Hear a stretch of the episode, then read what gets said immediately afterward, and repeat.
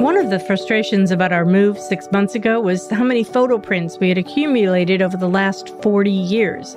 Our children keep their images in the cloud, but we have our thousands of photos, maybe two or three thousand, in plastic totes that followed us here from our basement to our new digs.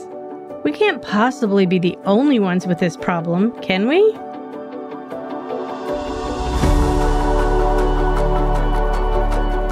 I'm Emily Morgan. And I'm Mike Morgan. And in this episode of The Grand Life, we talk to Andrew, who, along with his cousin Jeremy, run a company called No Story Lost that helps people capture and share their personal stories. But before we talk with him, let's chat a bit about these boxes of pictures, which are part of our story. We don't want to lose the memories, but we wouldn't mind losing the boxes of photos that store them.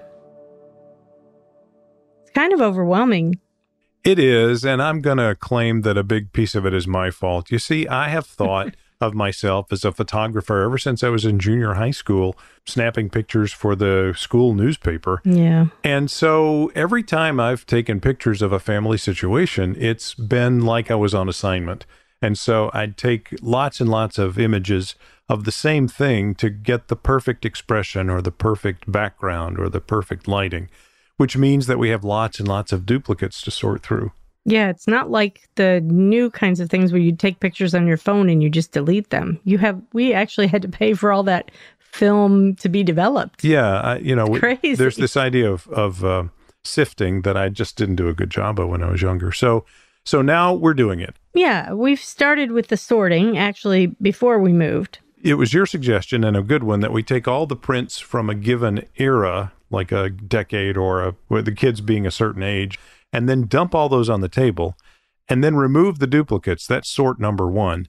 Look at all those extras that I didn't need to shoot, or maybe multiple prints that we thought we would share with another family member and then never did. Yeah. Getting the duplicates out. Yeah. And it's funny, but we noticed a trend where the worst offenders were the birthday parties and opening Christmas oh, presents. Christmas presents. Man. And, you know, the other thing where we did get rid of uh, is uh, landscapes because and now I, I think twice before I take a picture of a landscape with no people in it because it's like, really, do I need to keep that?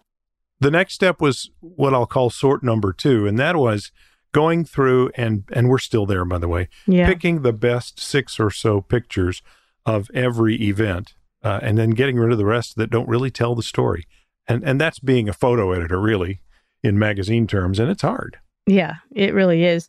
So, uh, right after that comes the next arduous step, which is digitizing. And you're taking that on. Right. We, I mean, we talked about hiring a company to do it, but, um, and we'll talk about the cost of that in a minute. But the, the idea of putting all your precious memories into a box and shipping them out uh, to a place and to people that you've never seen and never will see, it's it's very anxiety producing. So, if we're industrious enough, we can do it ourselves. So, Mike, why don't you walk us through what's involved once you get the first steps done? Well, if you're going to scan your own prints or negatives, uh, you'll you'll probably be spending between a hundred and a thousand dollars on one or more scanners. Uh, some do prints but don't do film. Some do film and don't do prints, and the ones that do them both do it slowly. So, you could do that. You could also hire out to a scanning service for what works out to be between 13 and 45 cents an image. Yeah, uh, that's and there's a lot of money when you have 3,000 prints. Yeah, and there's usually a minimum of several hundred dollars just to have them do anything at all for you. Yeah. So once you've got everything turned into an image, then you have to go through and and you know if you're ever going to find these things again, it's a good idea to add tags to every image with the who or the what or the when of what's going on in that image so that it really does become a kind of a database with pictures stuck to it. There are lots of apps that you can run on Macs or PCs that will allow you to do this. Yeah, that tagging is done automatically on your phone pictures. Well, the right? ge- the geotagging part is, but yeah. the phone may not necessarily know who's in the picture. Oh, okay. That's the difference, or that's the thing that I think makes this usable over the long term right. for you and for your descendants. Finally, you have to decide where you're going to store this stuff, and you could keep it on a local drive you could keep it on a hard drive. You could put it on one or more flash drives. You could put it on a, a portable solid state drive. Uh, chances are you want to put it in more than one place just in case. Yeah. You also can put it in the cloud, like in iCloud or Google Drive. Um, but more than one place is important, I think. Yeah, you know, we're making progress, but I'm still curious what's going to happen to all the photos on our phones in the cloud. Yeah, well, so they're going to stay there. Um, well, unless the cloud bursts and it all come out of the cloud like a big rainstorm. or you stop paying the bill. yeah.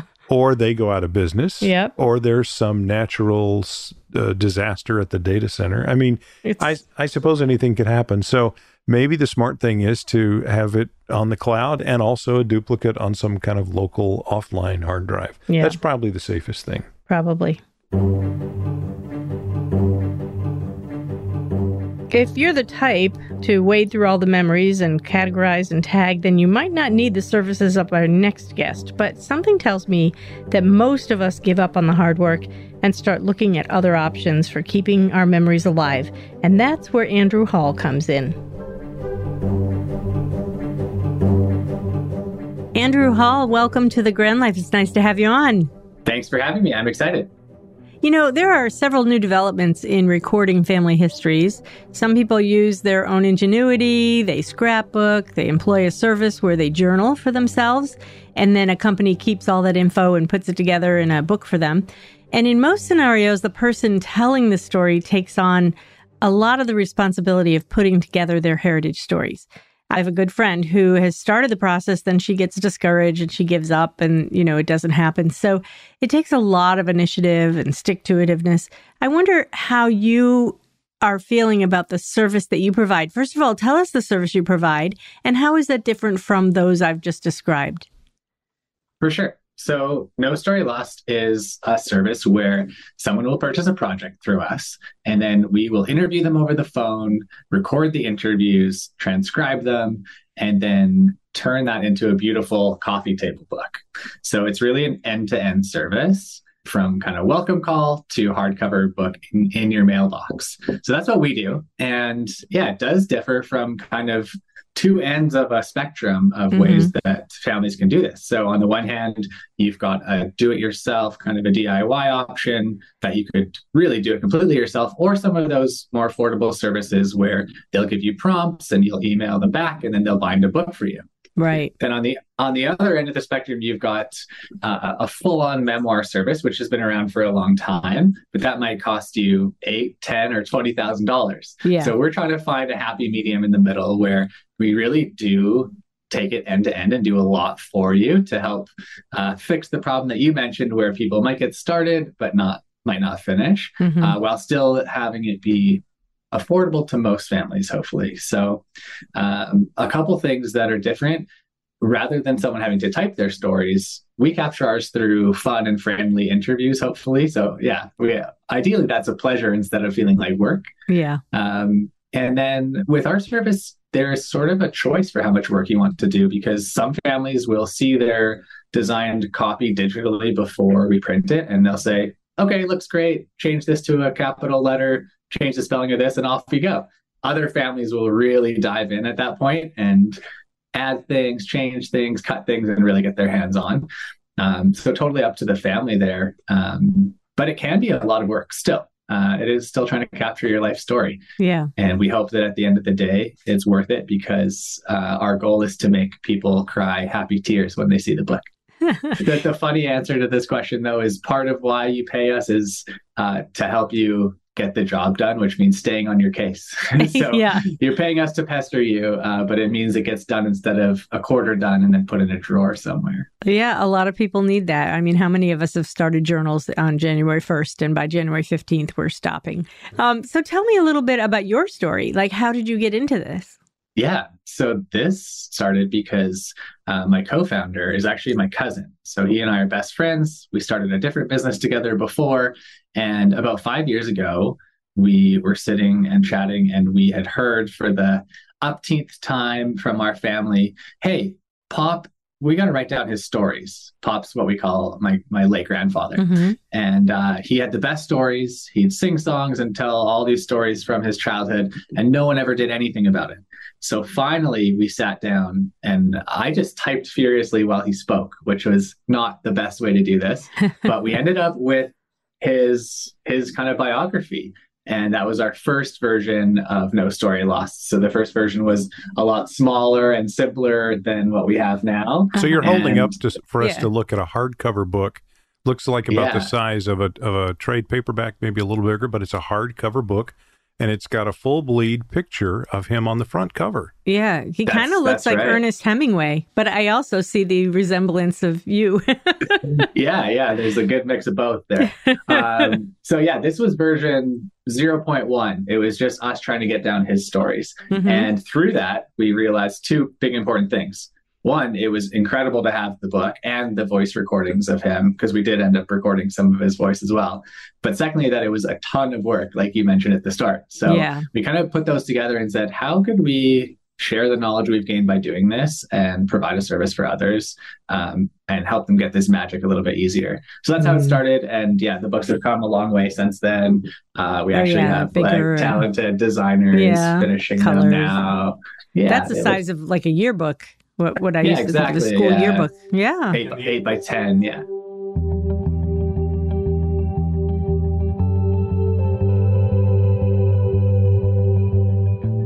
So, Andrew, what if you're short on family pictures or even stories? I mean, how do we go about recording our history with you if we feel like, I, I mean, I don't know. Sometimes people would say, I don't even remember anything, I don't know how to say it. Are you able to kind of get that out of people somehow? Yeah. So I actually listened to your episode with Dr. Keating, uh, which was Uh-huh. amazing. She was great. Uh, and she outlined some things that we're starting to learn, but I think she's a real true expert in. And She that really is, is.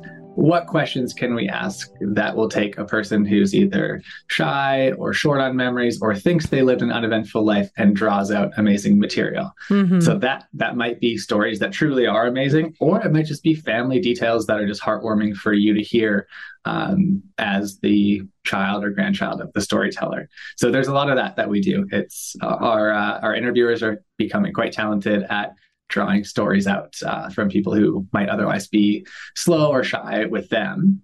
yeah. Uh, and then with photos, um, we could do a book with like as few as 25 photos. So most families tend to have that around. yeah. Um, some families do 300 photos, but Maybe maybe it's uh, better to only have a few. I, I, we we have so many. We're just kind of like, what do we do with all of these? This is crazy. We're in the I almost feel like project it, yeah, of- it would be better to have less.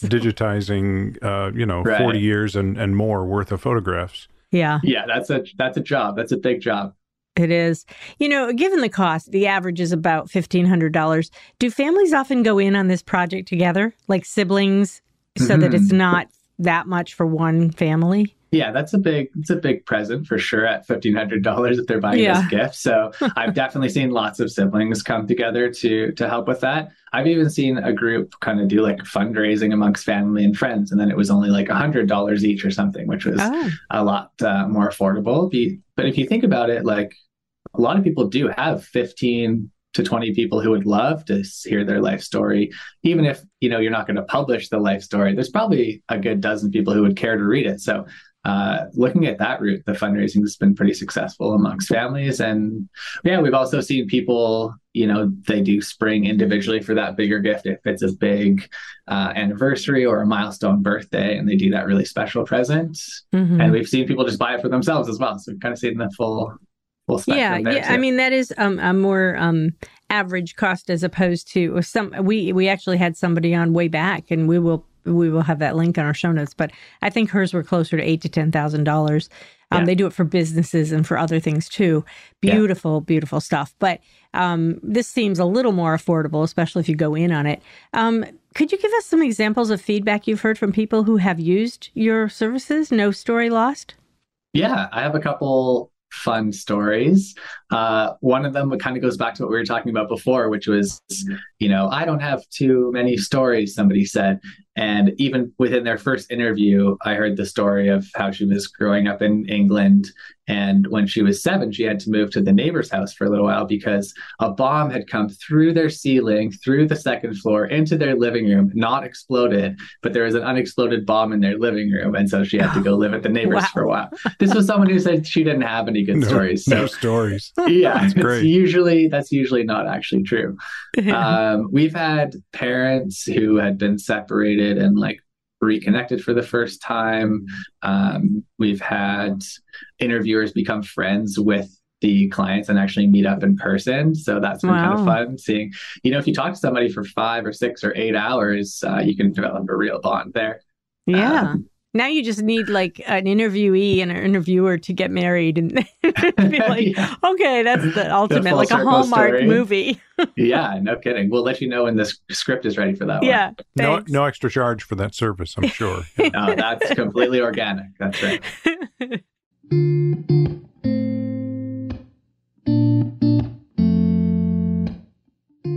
Interested do you think the next generation is going to be in these stories? That's one of the questions I really want to know about because, I, you know, a lot of grandparents complain that their kids and grandkids don't want anything of theirs. They're like, we don't want your furniture. We don't want your, you know, old clothes. We don't want your cameras. We don't want this and that. Do you think they're going to want these stories? I think there's kind of two ways to think about this. So within a given family, I think the the boring stuff and I'm saying this in quotations, the simple yeah. things are actually really special to read, even if they aren't, again, a story that would get published somewhere. It's not newsworthy, but to go back to your previous interview, like hearing what my grandparents saw out their bedroom window as a kid, mm-hmm. that's pretty, that's pretty cool. Like that's a cool detail that you might still want to hear, even if it's quote unquote not really a story. So I think that mm-hmm. stuff will always be valuable.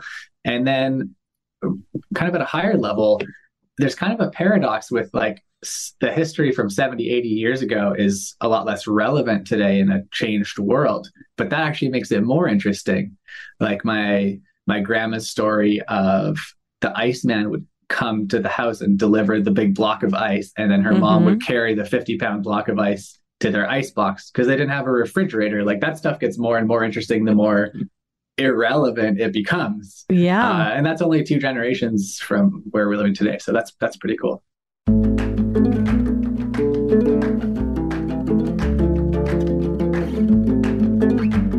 You know, I, I, was just talking to somebody today who was telling me they wish their great grandparents had written stuff about the Spanish flu because there's this parallel now with COVID. So they, they kind of wanted to remember what they were feeling at the time, but of course, there's nothing that they wrote down.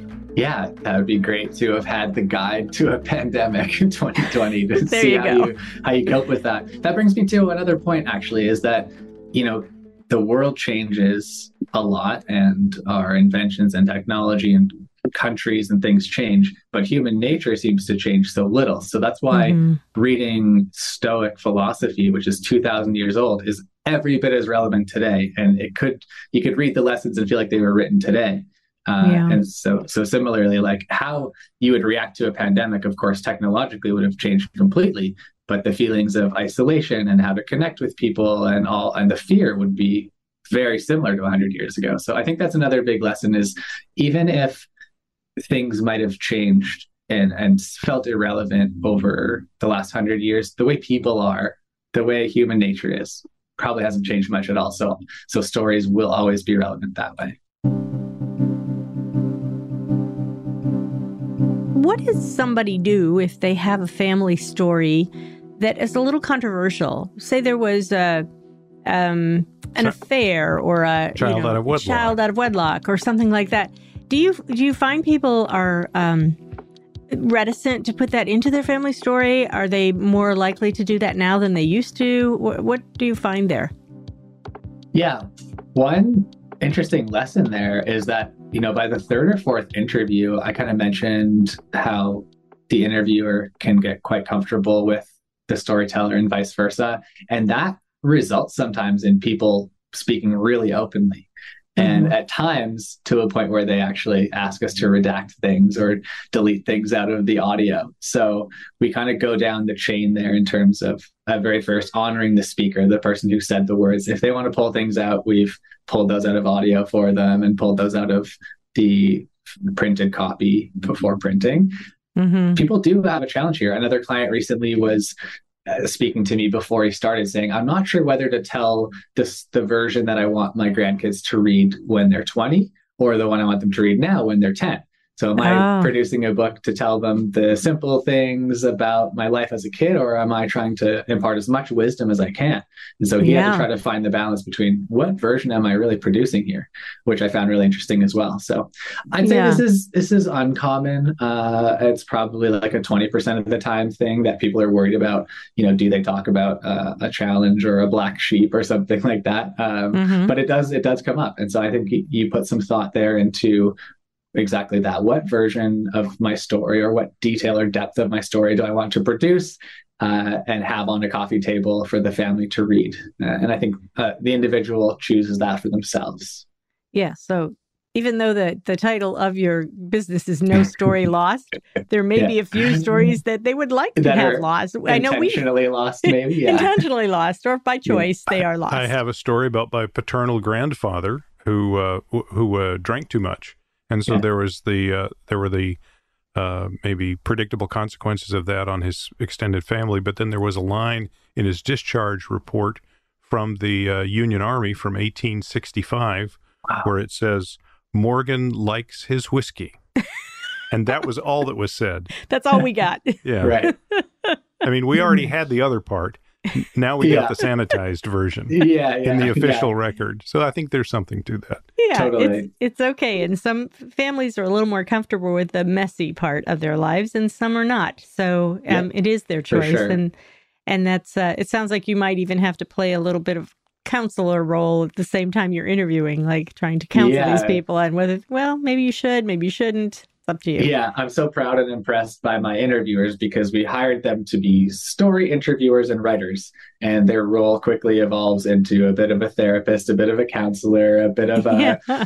person sure. to cry on their shoulder. And one thing we didn't see coming was just how our interviewers actually need time off uh, from time to time or within a project just because they can be really heavy stories sometimes. So yeah. there's an entire lifetime, there's so much emotion there and more than just fun, happy stories all the time. And that's a challenge for us as well.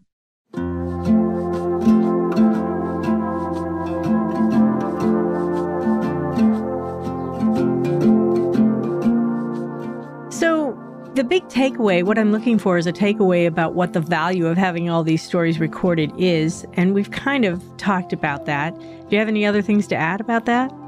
Yeah, I think of it in a few ways. I think there's value in the process for the storyteller in thinking back on their life and sharing advice. So I think that evokes a lot of great feelings and can even help with people who are experiencing memory challenges. Um, and there's also value in the process with the family. So getting edits from different family members, maybe having someone join the, the call so that you have someone to help you through your interviews. We find that there's some kind of accidental family bonding that happens too.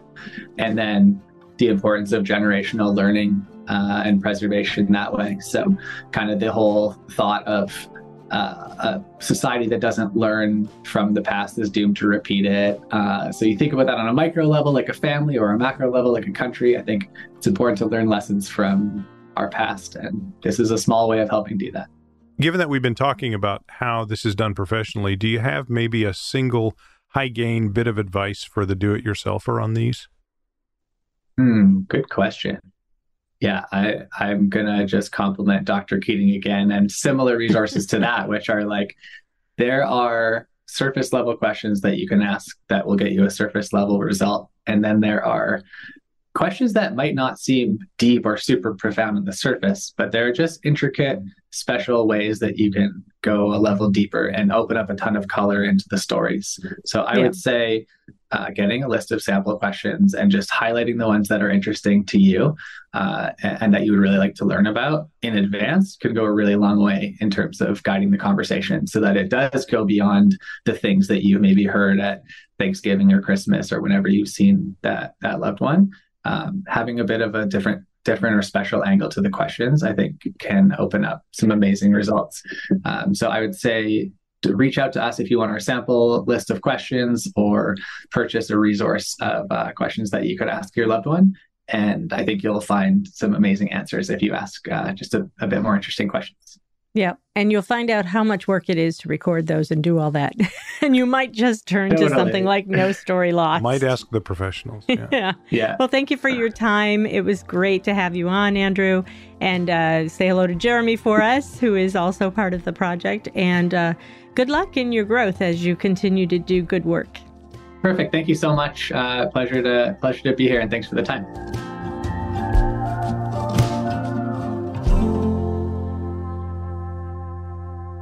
I enjoyed talking with Andrew about this. You know, it isn't the first time we've talked about it, and there are links in the show notes, not only for finding Andrew's company, No Story Lost, but also for a few other episodes where we talked about recording our histories. I think what I took away from it is that we shouldn't let the opportunity to share our history with our progeny, our children, and their children. It's important to keep those stories alive. Yeah, it's not just about the family history either, it's to get a clearer sense of where it is that you actually come from and how yeah. your family has operated over time. Right. And I think Andrew is right. I think it's not only healing, but it's also about learning lessons and carrying those forward. We hope this encourages you to uh, find a way to preserve your history in whatever way you can do it. And just a reminder, we love hearing from you. So if you have something to share about your own family stories, please write to us. Our email address is grandlifeconnection at gmail.com, or you can leave voicemail at 317 572 7876. Another option is to join us on the Grand Life Facebook page and post a comment there. We thank you for listening, and we really do appreciate it if you would take the time to rate or review our podcast. In the meantime, I'm Emily Morgan. And I'm Mike Morgan. And thanks for joining us in Living the Grand Life.